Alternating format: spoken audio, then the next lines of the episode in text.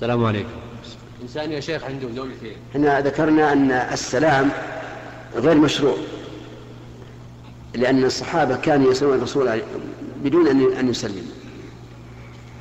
نعم. جزاك الله خير يا شيخ. إنسان عنده زوجتين يا شيخ. نعم. ومن المتعارف عليه عندنا البلد الطلاعة بعد النفاس.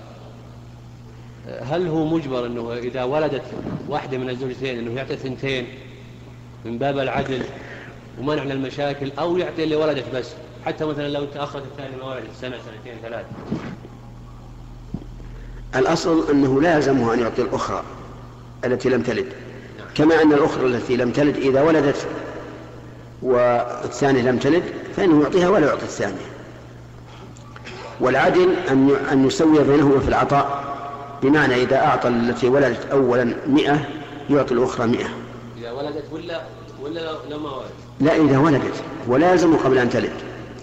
لكن إن كان يخشى من مشاكل ورأى أنه يعطي الثنتين جميعا كلما ولدت الواحدة أعطى الثنتين دفعا للمشاكل فهذا طيب من باب التأليف.